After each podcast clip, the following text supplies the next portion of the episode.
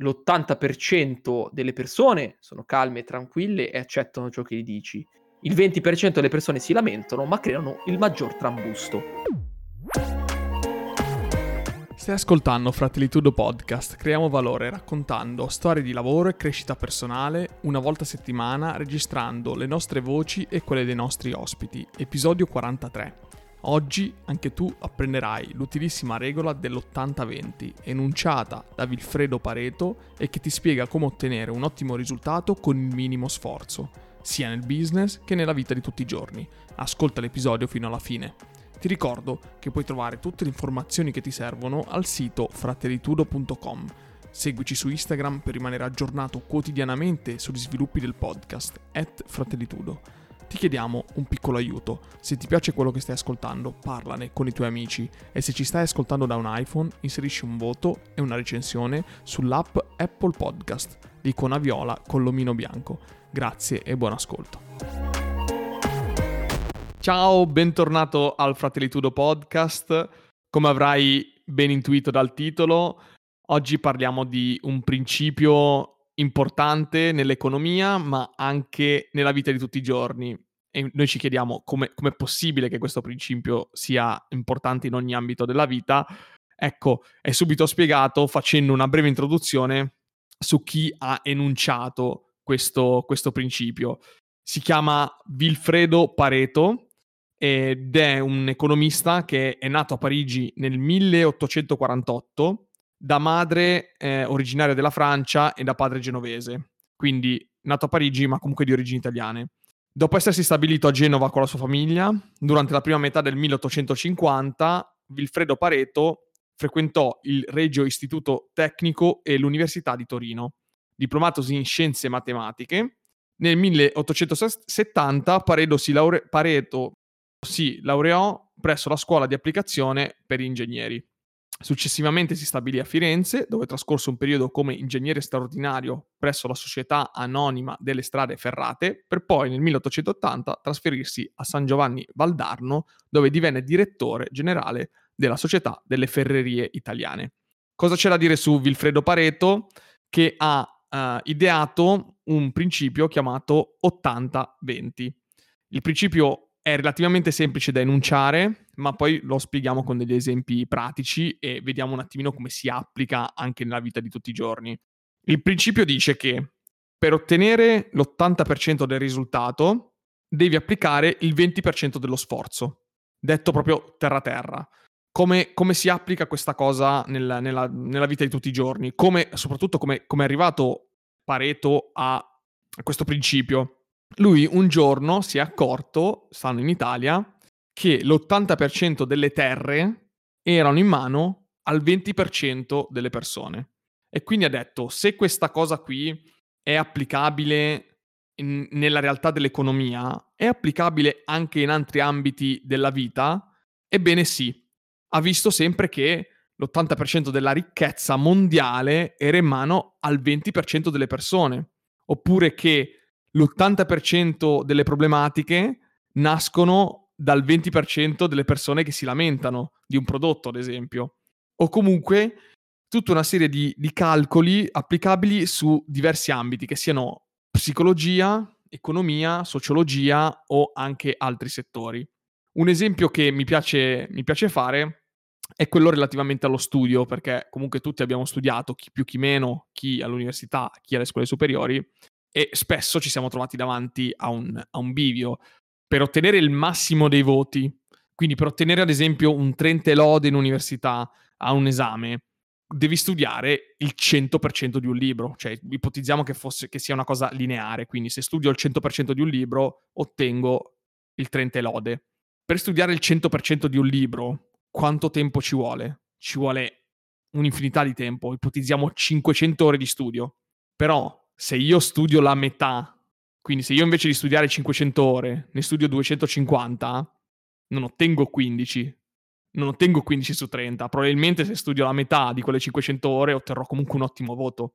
Questo cosa vuol dire? Che non ho bisogno di studiare il 100% delle ore per ottenere il 100% del risultato. Anzi, se studierò il 20% delle ore, otterrò l'80% del risultato, quindi posso anche ottenere un risultato più possibile vicino al 30, ma che non è il 30. Questo ci fa anche capire che per raggiungere un obiettivo importante, come ad esempio il 30 e lode, devo fare uno sforzo molto più alto. Cioè non basta fare solo il 20%, devi fare tantissimo sforzo, devi fare il 100% dello sforzo per ottenere il 100% del risultato, quando ti basta il 20% sull'80%. E vi assicuro che questa regola può essere applicata su ogni cosa. Quindi ti invito a ragionare nel tuo ambito, settore lavorativo o nella vita di tutti i tuoi giorni, anche nelle tue passioni come la palestra o la corsa o qualsiasi cosa sia, trova il tuo 20-80, fai un ragionamento e dici se non è vero quello che stiamo dicendo. Mario, cosa ne pensi? Allora, voglio fare una piccola introduzione anch'io dicendo che quando Anto mi ha enunciato questo principio ero un po' scettico, nel senso di dire non l'avevo mai sentito, non ne avevo sentito parlare, che cos'è questo principio di Pareto? La prima cosa che ovviamente ho fatto, essendo comunque ormai in un'epoca digitale, cer- ho cercato su Google, ok? La cosa straordinaria che mi è comparsa è che tutti gli articoli che parlavano di questo principio erano applicati in mondi diversi. Il primissimo che aperto era un articolo sulla palestra, quindi palesemente parlava di esercizio fisico. Il secondo articolo parlava di marketing. Il terzo articolo parlava di economia. Il quarto articolo parlava di studio. Quindi erano comunque quattro articoli che parlavano di quattro ambiti diversi sullo stesso principio. Ed è la cosa curiosa che diceva Anto, quindi questo principio può essere applicato a qualsiasi cosa. E personalmente parlando, la cosa che mi ritrovo molto è stato nel fattore del l'80% delle lamentele arrivano dal 20% dei clienti. Ormai, come ben sapete, lavoro a contatto con il pubblico, ne vedo tantissime di persone ed è veramente così. L'80% delle persone sono calme tranquille e accettano ciò che gli dici il 20% delle persone si lamentano, ma creano il maggior trambusto. Sempre così. Questo fa molto ragionare su come in un certo senso gira il mondo e su come questa legge sia effettivamente universale. E l'ultimo step molto importante, che reputo comunque molto importante, è che uh, per raggiungere il 100% del risultato devi fare l'80% dello sforzo in più. E molte volte questa legge anche ti si ritorce contro. Quante volte, faccio l'esempio anche di Anto dello studio, hai studiato tantissimo, tantissimo, l'80% del libro, diciamo, perché è difficile che uh, tu riesca a studiare il 100%, è praticamente impossibile. Però l'80% di un libro dell'università ci può stare. E quante volte, grazie a questo 80%, ti è andata molto male? Perché ovviamente la stessa cosa vale al contrario. Quindi, se tu studi l'80% del libro, c'è il rischio che ti becchi il 20% del risultato. Quindi, attenzione anche a questo fattore. Infatti, il consiglio che ti voglio dare a te, che stai ascoltando questa puntata e che poi diamo a noi stessi, perché ti ricordo che questo podcast è fatto per una crescita personale universale, cresciamo noi e cresciamo assieme con tutte queste informazioni che andiamo a ricercare, è che bisogna focalizzarsi sul trovare il tuo 20% che produca l'80% dei risultati. Questo è fondamentale perché benché sia una legge applicabile, appunto abbiamo detto, a qualsiasi ambito della vita, non è scontato capire qual è il 20% dello sforzo, perché questa è la vera difficoltà, è il vero problema di questa legge. Devi andare a capire nel tuo settore qual è il tuo 20%. Io posso fare un esempio personale, come sai io lavoro mh, nelle riparazioni di strumentazione ad alta tecnologia e riconosco che conoscendo il 20% delle problematiche risolvo l'80% dei problemi. Cioè se io so benissimo questo 20% mi porto a casa l'80% dei risultati. Super vero, perché se sapessi tutto probabilmente avrei il cervello così pieno di eh, informazioni da avere il cosiddetto bias cognitivo, cioè il fatto di avere dei preconcetti che poi dopo ti eh, impediscono di andare a trovare invece le, l'effettivo risultato e quindi sapere il 100% non vuol dire che tu otterrai sempre il 100% del risultato, anzi, come diceva Mario, c'è il rischio dell'effetto opposto. Quindi il consiglio rimane sul focalizzarti, trovare il tuo 20% e ottenere l'80% del risultato Tu Mario hai altri esempi da portare relativamente a, a questa legge? L'esempio che mi viene più lampante di tutti è sempre quello dello studio, per cui questo l'abbiamo già detto. Eh, all'interno dell'ambito del lavoro, invece, eh, la cosa che mi viene in mente è, come dice Anto, il sapere il 20% di una cosa fa sì che ti aiuti il problem solving. Secondo me questa legge influisce anche molto a livello di problem solving, che è la primissima cosa che mi è venuta in mente. Uh, cosa intendo dire? Intendo dire che una volta che tu conosci il 20% di un prodotto, o comunque il 20% di come esso possa funzionare, tu hai abbastanza dati alla mano per poter elaborare, in un certo senso, un ragionamento tale da creare una risoluzione di un problema.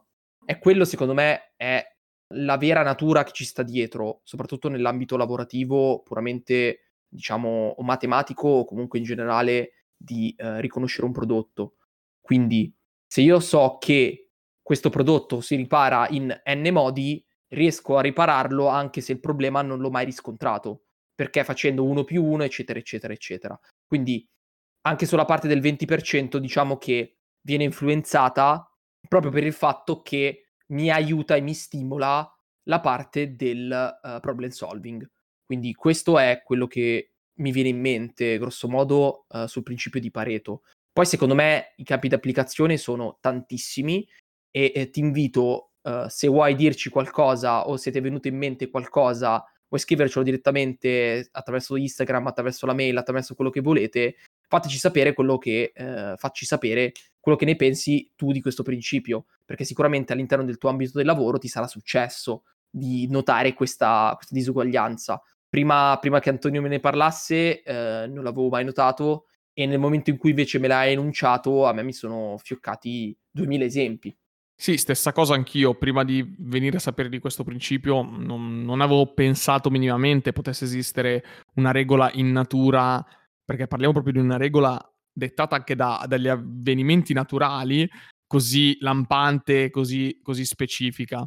L'ho conosciuta perché viene applicata tantissimo in quelli che sono i concetti di business quando si parte con un progetto, un, un discorso di startup, quindi un progetto nuovo, come può essere anche un, il nostro podcast. Comunque non è un podcast finalizzato ad ottenere un, diciamo, un guadagno, non è un business, però sappiamo anche noi che non serve avere il 100% del focus, cioè questo non è il nostro lavoro, non è che dobbiamo stare tutti i giorni a creare contenuti, creare, produrre, produrre qualcosa per ottenere il 100% dei risultati. Di per sé, col 20% dello sforzo, che appunto può essere anche la nostra live settimanale, perché se noi pensiamo che la settimana è fatta di sette giorni, noi facciamo una live il martedì sera, di un'oretta e mezza può essere definito un piccolo 20% di sforzo per ottenere l'80% del risultato. Che cos'è? È il continuo ascolto, perché noi comunque pubblichiamo puntate su Spotify, YouTube, eccetera, che nel tempo vengono sempre ascoltate. Noi tuttora abbiamo ascolti su puntate prodotte più di un anno fa. Quindi è stato uno sforzo settimanale del 20% che ci permette comunque di ottenere quell'80% di risultato e più avanti andremo, più questo sforzo verrà mantenuto nel tempo e verrà ripagato nel tempo con gli ascolti, che questo è il nostro obiettivo. Se tu invece hai in mente um, lavori per, una, per, un settore di nicchia oppure hai un business tuo o non lo so, insomma, hai a che fare con, mh, con determinate cose che possono essere dei guadagni, ecco, il consiglio di cercare il tuo 20% diventa ancora più fondamentale perché se trovi la, la tua nicchia di, di, fatica del 20%, è capace che ottieni l'80% dei guadagni e non serve appunto arrivare al 100%. Mario, vuoi aggiungere qualcosa? No, direi che abbiamo detto tutto. Uh, la sfida sta proprio nel trovare appunto il tuo 20% e anche in generale notare intorno a te come funziona questo principio. Per cui ti sfidiamo e spero che uh, accetterai questa sfida e ci scriverai direttamente sui nostri social per farci sapere. Direi che possiamo passare ai consigli della settimana, ma prima dei consigli della settimana Mario ci, ci dirà come, come, supportare il nostro podcast.